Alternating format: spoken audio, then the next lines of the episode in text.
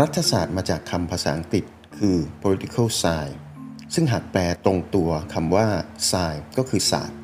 ส่วนคำว่า politics หรือการเมือง เป็นคำภาษาอังกฤษที่มีลักษณะมาจากภาษากรีก คือคำว่า polis ซึ่งแปลว่าเมือง หรือรัฐะดังนั้นเราอาจสรุปได้ว่า การศึกษารัฐศาสตร์ก็คือการศึกษาวิชาการเมือง โดยใช้ศาสตร์ หรือวิชาการเข้ามาวิเคราะห์ อย่างไรก็ตามการศึกษารัฐศาสตร์นั้น ไม่ได้ใช้วิธีการศึกษาแบบเดียวกับวิทยาศาสตร์ ซึ่งจะพิจารณาถึงสิ่งที่วัดได้ มองเห็นได้ ทดสอบได้ และคาดเดาได้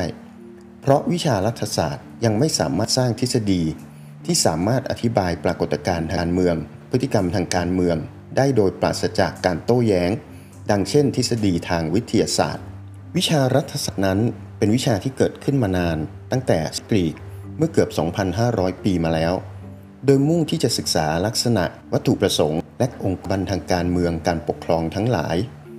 วิชารัฐศาสตร์ได้รับการสืบทอดจากยุคกรีกไปถึงยุคโรมัน จนกระทั่งถึงยุคฟื้นฟูศิลปะวิทยาวิชารัฐศาสตร์ก็ได้กลายเป็นวิชาการหนึ่งของโลกตะวันตก อาจกล่าวได้ว่า ตลอดช่วงเวลา 2,500 ปีที่ผ่านมา นักคิดทางด้านรัฐศาสตร์ ได้ทิ้งมรดกตกทอดที่สำคัญไว้ นั่นคือการศึกษาปัญหาทางการเมืองของสังคมแต่ละยุคสมัยที่นักคิดเหล่านี้เห็นว่ามีความสำคัญ นอกจากความหมายดังกล่าวข้างต้น นักรัฐศาสตร์ไทยคนสำคัญ ชัยวัฒน์สถาอานันต์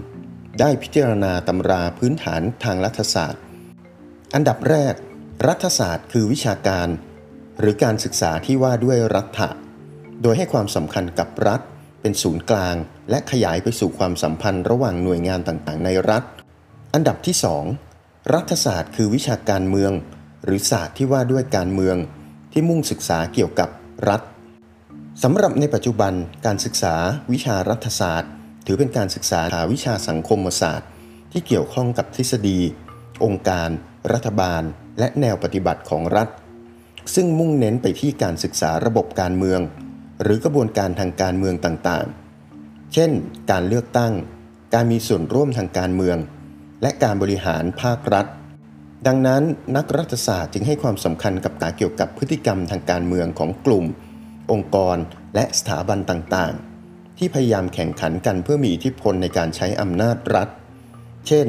พฤติกรรมการเลือกตั้งของประชาชนการศึกษาพลังของกลุ่มอิทธิพลต่างๆ ในการกำหนดนโยบายด้านเศรษฐกิจ กระบวนการในการกำหนดนโยบายต่างประเทศ การศึกษาปัจจัยและมูลเหตุที่ทำให้เกิดความรุนแรงทางการเมืองเป็นต้น